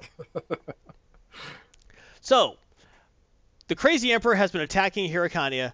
Sonja has been made queen for as long as Hyrkania is left around to try and stop the emperor. The emperor has a curse where if he stops expanding his empire, he dies. So he has to keep expanding his empire. So he's not crazy. He's He, he might be crazy, but he believes he's cursed, and that belief is enough to make it real. sure. Um, Sonja has been hindering him every step of the way. It's been highly entertaining read so far. They've come to the point where they've done everything they can, and they're at the point where they are retreating from the Emperor and his giant army and burning their land behind them. So he has nothing. It, I, the book opens up with them looking at the burning fields and going, and the Emperor saying, "What kind of people burn their own land?" It was never very good land, Your Magnificent. Well, yeah, but what am I supposed to feed my horses? What am I supposed to feed my men now? And then he's, you know, his his advisor said, well, she's hoping you'll give up. She's hoping to buy herself time and find allies. But the end all she has is hope. Well, perhaps, but in the end, says the Emperor, that's all winning a war is, a contest of hope. I love this Emperor character because he's insane, but he's actually super right most of the Yeah, time. he's not stupid. He's not. Yeah, exactly. He's not No. dumb. He's very practical. He needs to keep expanding his land, or he will die. He's almost autistically aware. It's almost like if Sheldon Cooper was the emperor. He is just completely honest about this. Like when he leaves for war, you know, he tells his son, you know, good luck, defend your mother. If I die, she'll be married off to the next person. You'll be killed as a threat to the throne. So you better hope I win. What? He's right. you know, he's right about all these things. He's not evil per se. If he's evil, he's lawful evil. He's I have to I'm trying to stay alive. Only way I can stay alive is expanded by empire. Sorry. If you therefore don't let me take over your land, you're trying to kill me. That's offensive. I need to defend myself by taking over your land. So it's really Yeah, he, I mean, he went through the mental math. We get Right. It makes, Yeah. but so Sonja's plan is all right. I'm gonna go past our lands to the Great Forest, where Lord Oak of the Woodland tribes is there. Our tribes are cousins, and I will get him to join me, and together we could actually stand up against the Emperor, because that will at least bring hope to my people and his, and demoralize the Emperor. I'm actually gaining allies while he's losing. Mhm. That will definitely tilt things in my favor, and from then we. So that's actually a good plan. But Well, earlier in the, earlier there was a group of the the Lord Oak's son ended up siding with the Emperor and trying to kill her a while ago. They were bought off with steel weapons and stuff. And she's told when you're going to conference with the king, don't bring up that you killed his son. Don't bring that up. So she almost immediately brings it up. of course, Uh. because she's Red Sonja. Right, but she brings up like basically it's actually a really interesting issue and that the way it plays the politics of the whole thing is fascinating and it makes sense. She tells him like the plan like look, I need you, you need me because if we don't team up, he's going to burn everything you have to the ground and kill everyone you know. I killed your son because he tried to kill me. I apologize for this. And he's like, "Yeah, I told him not to do that." Uh, so he got to had it coming. I'm sad that he's dead, but I told him not to do that. All right. Yeah. So basically, all gets explained out, And he's like, all right, I'll give you my answer. Just let me know. So she's like, I don't know if he's going to team with me. He's thinking about it. At the same time, the Emperor's other advisor, who in a previous issue cut off his own nose as part of his master plan. Master Yeah. plan. Yeah, well, he's like, I cut off my nose. The Emperor's like, why'd you do that? You look like a freak. It's like talking to a skull. Oh my God, what are you? Why? It's like, I'm gonna go to Sonja and tell her that you were so enraged, you cut off my nose because I failed you, and then I'll be able to trick them. He's like, yeah, whatever, just leave. Oh my God. so he shows up, and he goes to Sonja. Sonja and her people says, oh my, and tells her these things, and she's like, I don't believe him. And her advisor's like, that's not the face of a man who lies. They cut his freaking nose off. They they they do you see what they did to him? Where she's right. And she he tells him, man, I think he's already allied with the emperor, and he's gonna try and ambush you and kill you. You really shouldn't do that. You have no allies. You need to keep running. This the emperor's insane. Then he goes to the oak people and says, and he doesn't go to their king. He goes to their soldiers who don't like Sonja anyway, because he killed because she killed the son who they liked. And he's like, "Oh man, you guys are doomed unless you join the emperor. Sonja's gonna kill, get all of you killed. But you know what? You join us, I'll give you all these steel weapons, and I'll give you all this stuff." And they're like, "Oh wow, I've never actually held a steel weapon. It's like magic. Oh my god." Like, he's like, "Yeah, huh?" So then the knights send a message. Oh, the king wants to meet with you. She shows up, and they ambush her. Uh, she notices right as they're walking, like, this isn't where I met the king last time. Oh yeah, trust you, it's okay. And then she notices they're all carrying steel weapons. She goes, oh, it's a trap. She fights out the ambush, kills a bunch of dudes, and, and goes back to people like, we've been betrayed. We need to keep rolling. Meanwhile, the king has decided to team up with Sonja. A little late. He he knows nothing about his men betraying him. Mhm. Then then the emperor shows up. He's like, so what so what you doing here? Uh, basically, the emperor shows up and is like, so are you gonna stand against me? Sonya was here. What the hell was that? He's like, well, you know, she basically explain the situation to the emperor because the emperor already knows it. And he's like, yeah. So let me get this. So let me ask you, what was your answer to her going to be? And the next thing you get is the whole forest burning down. Ouch. Yeah, so the guys who betrayed their king, they're all dead.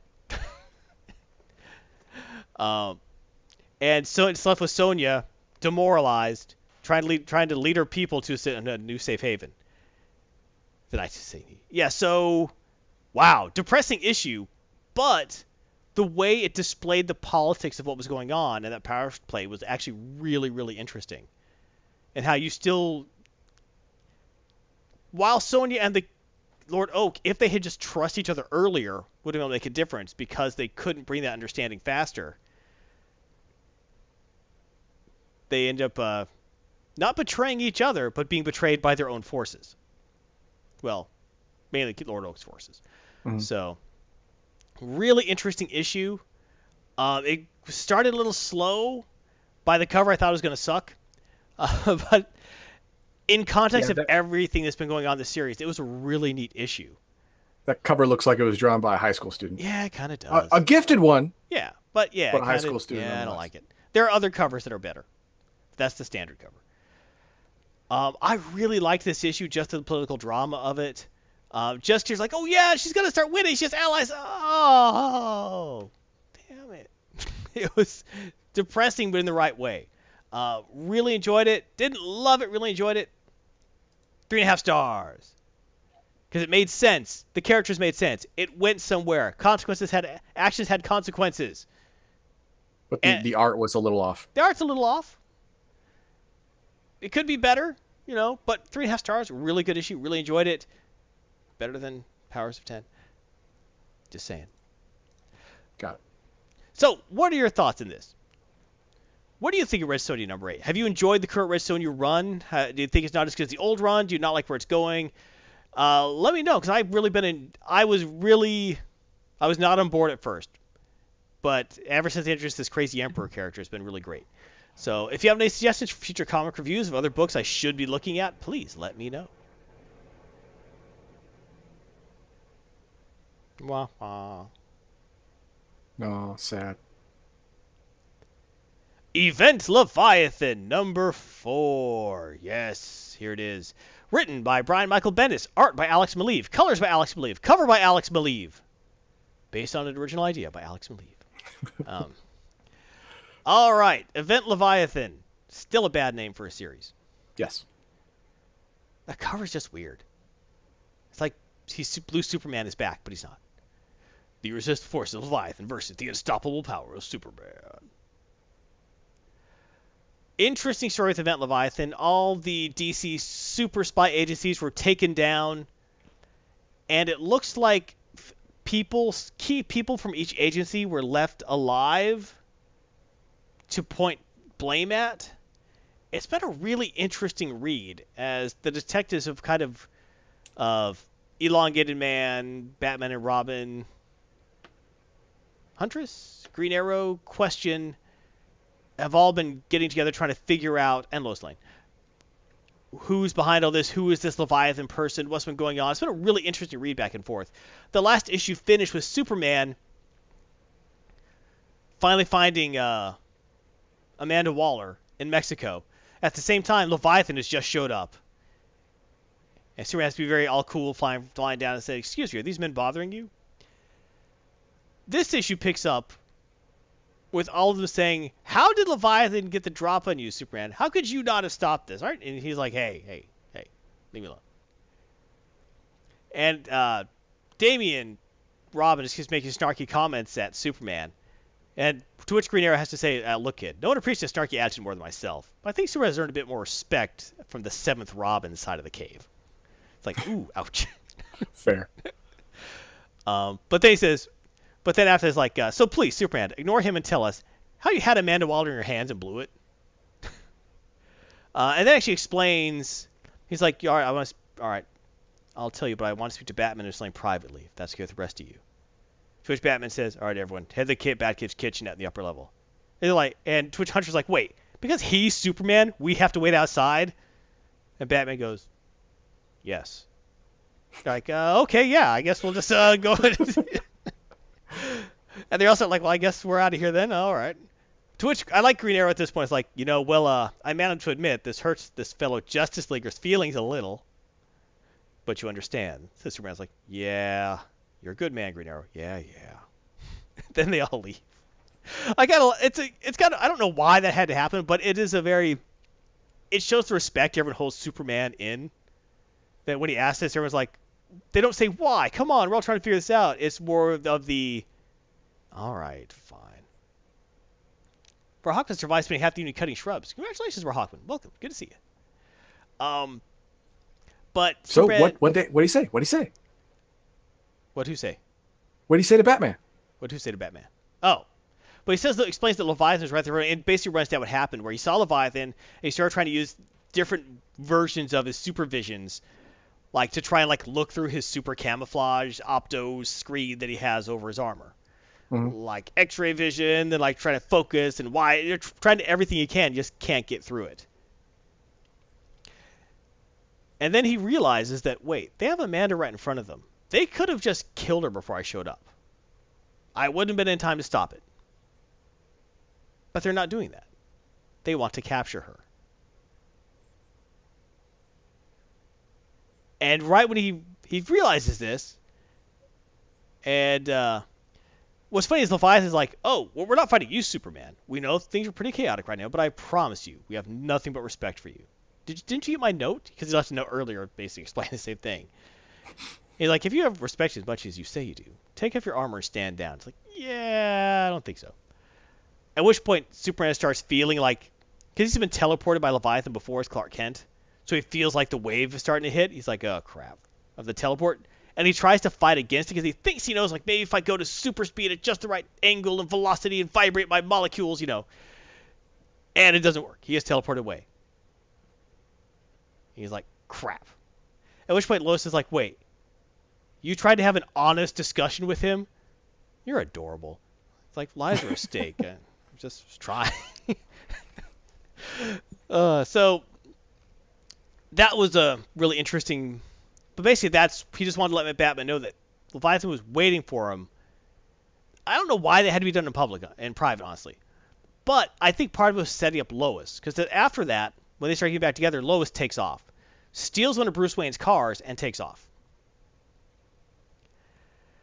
And what's funny about that is when she steals the car and takes off, you know, Damian's like, Lois stole our car.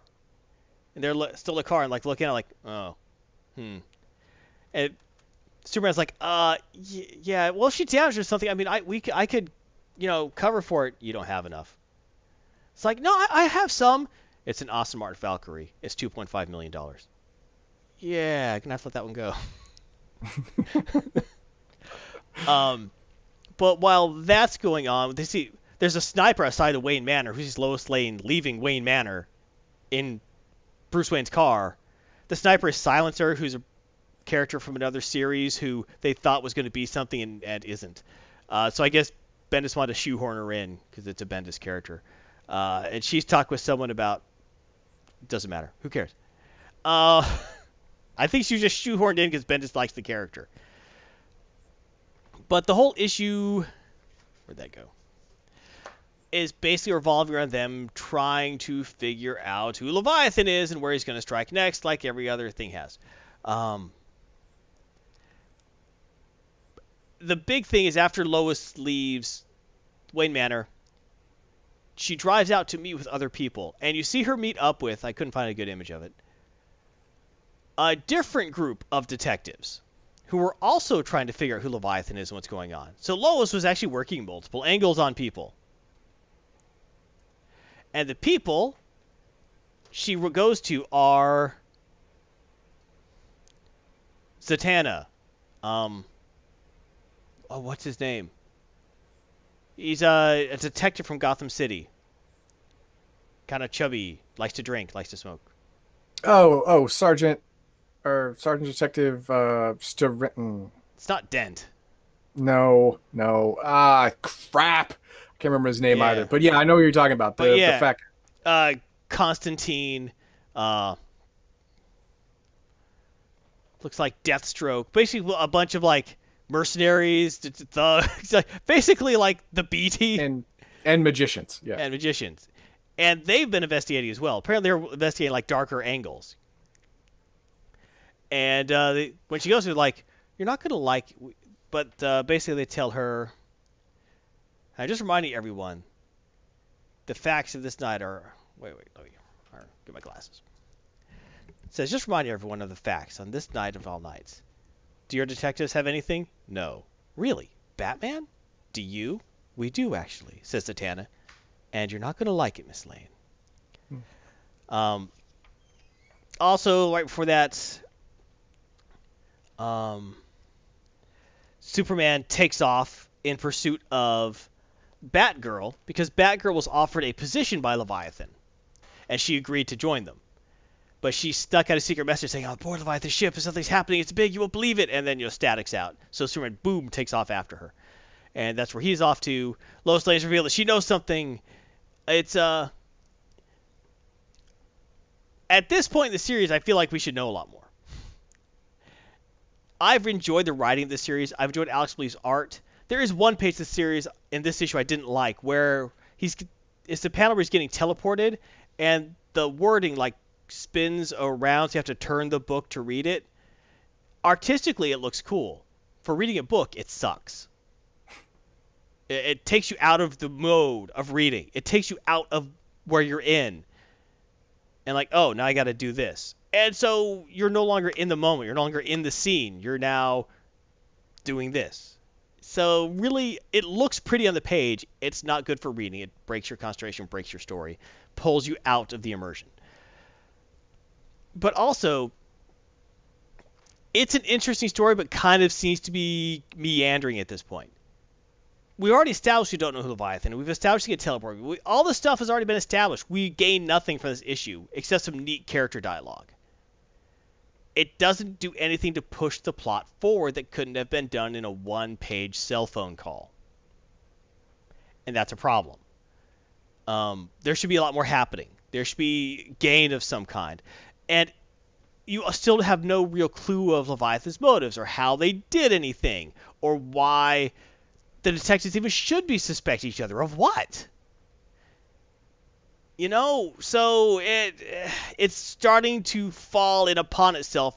The first three issues where I thought were fantastic. This issue I enjoyed, but it feels like someone's building the house of cards a little too high and it's getting shaky. You know, you need to shore that thing up, buddy. Uh, a fun read. Alex Maleev's art works really well for the story. His art wouldn't work for everything, but it works really well for this story. So, what do I think? I enjoyed it. I didn't love it. I give it three stars. So, mm-hmm. it, it had some neat dialogue. The art works for the story, but it's just treading water. You know? If you cut out this issue, I don't think you'd miss anything. This issue could have been summed up in three pages. So, sorry to say, didn't love it. Didn't hate it. It's not bad. It's not. If it's below two and a half, it's bad. It's not bad. It just needs more. So, what are your thoughts on this segment? What are your thoughts on Event Leviathan? Am I wrong? Is the whole thing wonderful and brilliant, and I'm just not smart enough? That's possible. I don't think it's the case. Do you agree that this issue was just kind of treading water and it wasn't really going anywhere, and that needs to they need to be you know, showing some goods about this point? If you have a suggestion for future comic reviews, please let the Garthon know. There's always more Garthon on YouTube. Like, share, subscribe. You can join YouTube for full streams of anime, comics, and games, member-only chat and giveaways, and monthly Q&A with Legion Myth members. And YouTube membership counts towards Patreon giveaway goals. If you want more Garthon stuff, you can find Garthon's comic poll segments on the YouTube, as well as my playthrough of Yakuza Kiwami. I'm currently playing through Final Fantasy III on my old Super Nintendo, which has been really fun. Also, you can find Yakuza Kiwami. I said that. Team ups with Heathen Dog and other people. And coming soon, my role playing recycling segment. Thank you, everyone. Be a Legionnaire.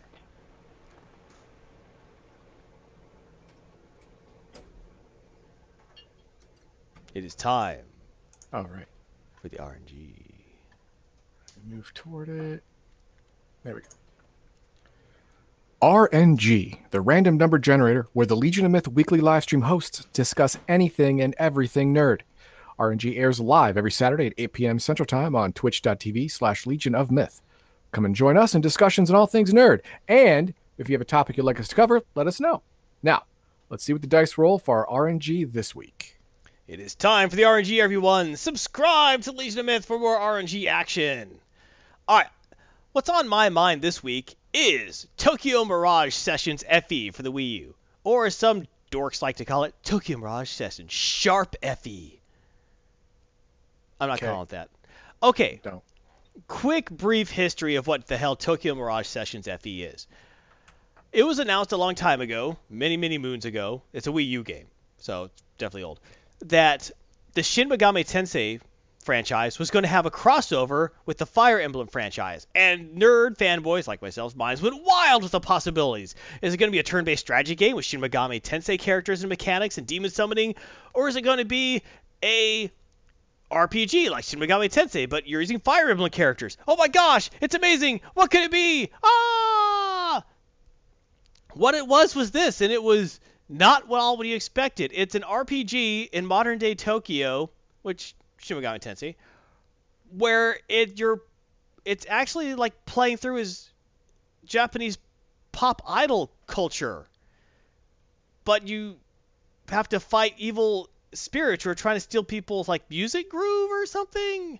They're basically their happiness and spirituality brought by the idols, and they're using that to create evil magic. And you bond with Fire Emblem characters to use their power to fight against it. It was weird. It was not people expected, but it was a great game. Highly underappreciated because it was not people initially expected.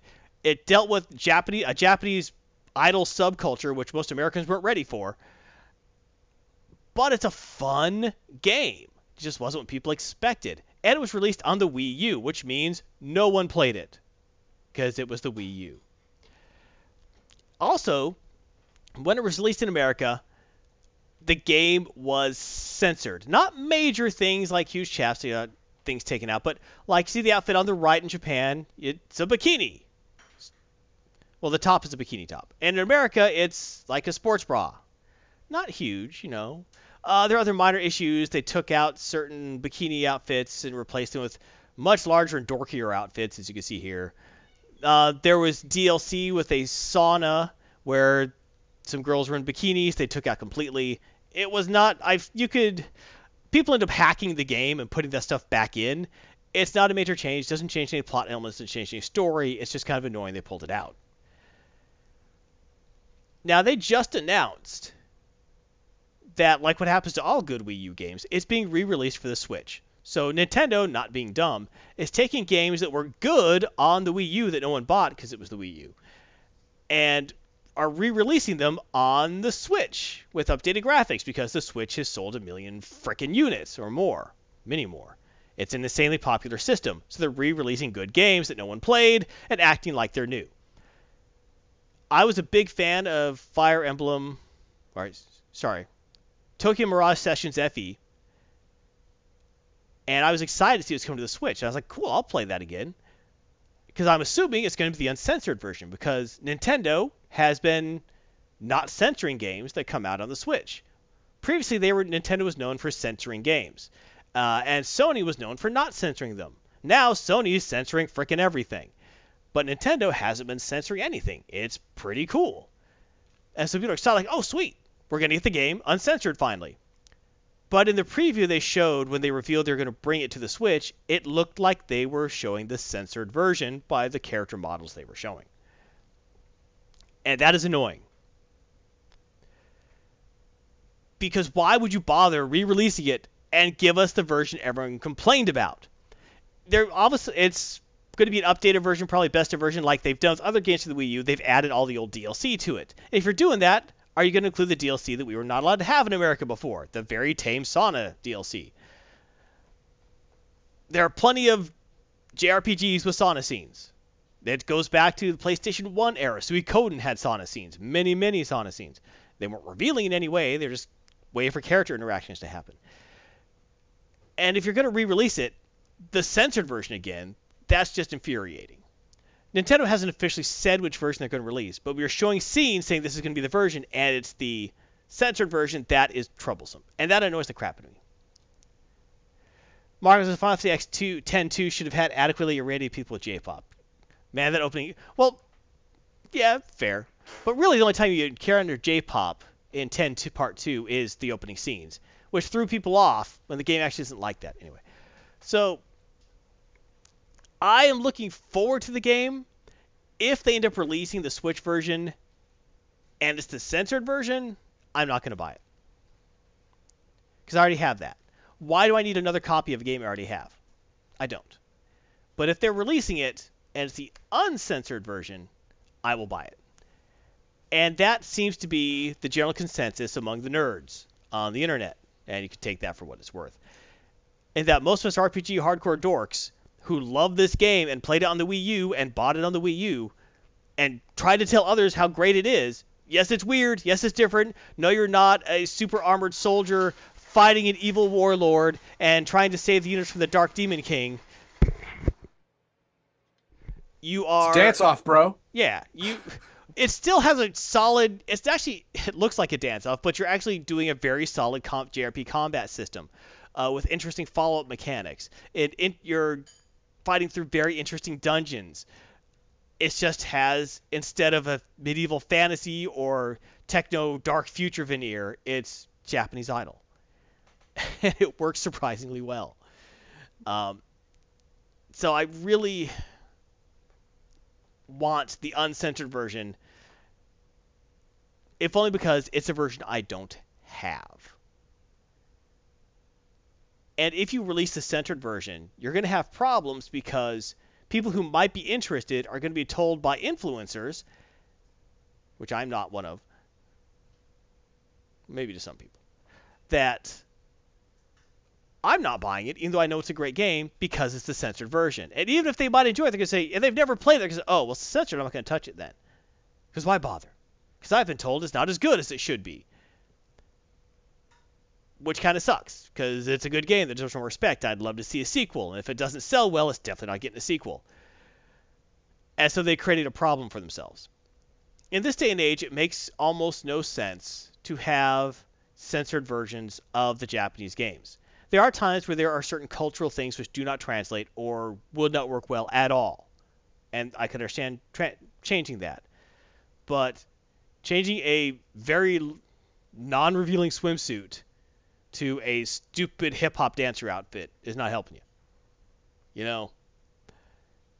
So Or a bikini top to a sports bra. I mean, Right. really? really, I mean, you, you went through all the trouble.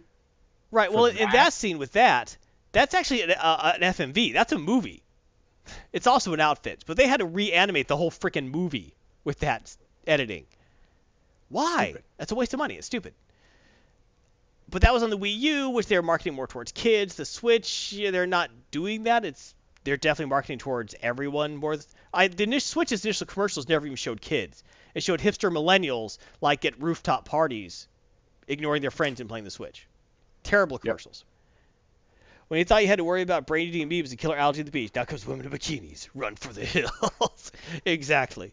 So I'm hoping that that's just some test footage they were showing.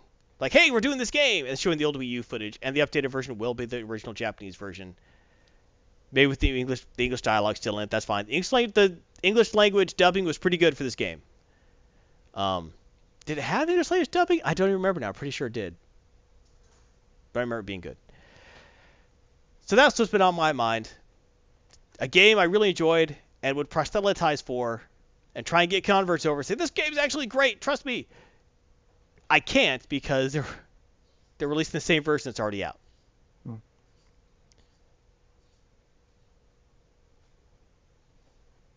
That's what's been on my mind in the RNG. Don't censor Well, your thank you. games. Nope. And if you're going to bring a game from the system that no one bought to the Switch, it needs to have a little more. More than just, well, it, it's going to add the DLC. Hopefully, all the DLC. But if you call it the, like the original Japanese version, you're going to get a lot more people buying it. Definitely. And that's where I'm at. Cool.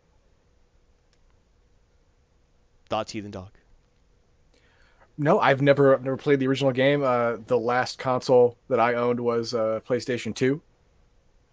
And uh, I went straight to PC gaming after that. Never looked back. That's just my thing. I do it all, my friend.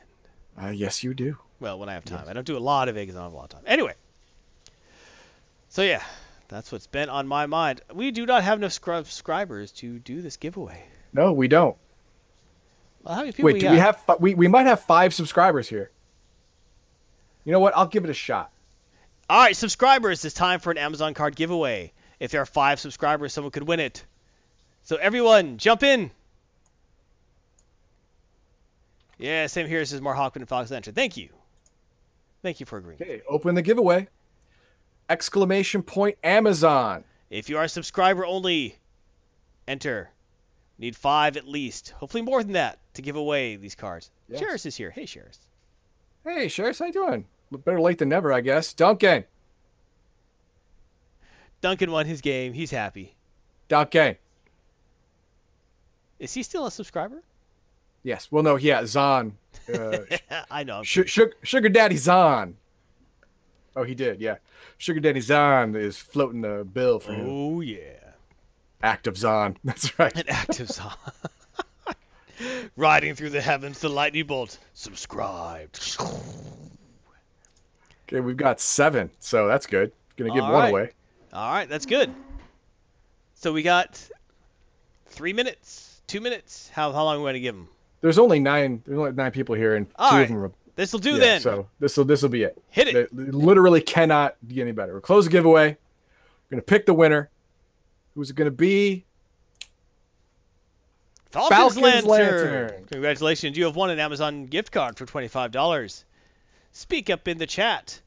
Message the Legion of Myth. Yes. Message either me. Uh, Message Heathen Heathen Dog. Dog. Do that. Message Heathen Dog. Okay. yeah. Mes- message Heathen Dog. Go ahead and uh, whisper me. Whisper me. Go ahead and uh, there. There's my. There's my name. Click. Click on. Click on my name in chat, and then click on whisper. All right, but to sum up, what did you think of this segment? Did you enjoy this? Hope you did. What are your thoughts on censored re-releases? Should they even bother? Shouldn't they give us the uncensored version? What do you think, my friend? Do you think this game's dumb anyway and you wouldn't play it? You're wrong. The game's awesome and you should play it if you like RPGs. So, if you have suggestions for future RNG topics, please let us know. Woo! Hey, that's Leetah from ElfQuest. Hey, Zon, your thousand bits. That's cool. Thank you. Wow, thanks, Don. When did we get an ElfQuest animation? It's new. It is new. I like ElfQuest, so I'm for it. Shares thus the time to roll, not time to tr- time to troll. Uh, all right. Thank you, everyone. If you want more RNG, like, subscribe, share, get full streams of anime, comics, games, members only chat, and giveaways. Both the Q&As leads with members, and it counts towards our Patreon giveaway goals. You just saw a giveaway happen right now. If we had more people, there would have been more giveaways. You should be there. You should be a subscriber to be getting the giveaways. For more randomness, anime reviews, comic game reviews, nerd topics, nerd stuff, things weird happening, stuff we just feel like talking about that day, you should join us on the RNG and be there live on Twitch Saturday night when we do this sucker, my friend. Thank you, everyone, and be a Legionnaire. And now, what are my thoughts the intro to Final Fantasy X Part 2? I hated it when I first saw it. After playing the game, I like it because it makes sense in the context of everything that happened in that world. It actually makes beautiful sense. It was actually very smart. Except you should never, ever, ever have used it in any marketing materials ever because it gave everyone the wrong impression of the game. That's what I think. It's a great scene, makes sense for the game. Terrible for advertising. That's not what you put on the advertising, and that's what they put on the advertising because it looked so damn good. All right. Everyone, as we all know, 2020 is coming up. You know that. I know it. We can't stop it. You can't turn back time. So, remember, ticket registration for Gen Con, January 2020. Yes, I sang share. I am ashamed. Activity sign up is in May. The event is in August. he likes the music. Yeah, the music was pretty good. Wait, you talking about me or, or Final Fantasy 10 2? I'm guessing 10 2. That was pretty good. So start playing. Join us now. Join us live. Legion Myth and other people at Gen Con. Take a shower. Streaming schedule. It, it, yes, it is not indicative of the main game at all. Let's play some sweet, sweet music. That's not the sweet music. That's the sweet music. So remember, streaming schedule. Agarian, Monday through Friday, 9 a.m. Shred the Avatar. Monday, 8 p.m. Left 4 Dead. Monday through Friday, 10 a.m. 7 Days to Die with Heathen Dog and his channel. Monday, 8 p.m. Left 4 Dead. We said that. Thursday, 8:30, and Period Black Survival with you, members of the Legion of Myth. Be there, be square. Saturday, 8 p.m. Legion Myth live stream. The best way to interact with your favorite Legion Myth hosts. As long as your favorite Legion Myth hosts are Garth on a Heathen Dog, and they should be. Sunday, 9 p.m. Final Fantasy 3. Be there. Max Light streams. On Legion Myth 2. Destiny 2. Shadowkeep. 1st of October 2019. Unless they delay the game again. Possibility. Remember, join the Legion Myth. Join us on Discord. Watch us on YouTube. YouTube.com slash Legion Myth. Get our gear. Impress your friends. Intimidate your enemies. Find love. With your Legion Myth gear at shop.spreadshirt.com slash Legion of Myth. Follow us on Twitter at Legion of Myth. Watch us live. Twitch.tv slash Legion of Myth. Audio available. SoundCloud, iTunes, Google Play Music. Find podcast aggregators everywhere. Current goals. We already talked about that. Follow our giveaway goal in two weeks. Be there. We already know that. We're talking about it. Thank you all of our Patreons. Twitch, it's on. Thank you so much. Thank you to all of our viewers and fans. We appreciate you so much. We really do. That's what keeps us going. So remember, everyone, you have one life. Live it well, live it nerdy, and have a great, dire, unknown.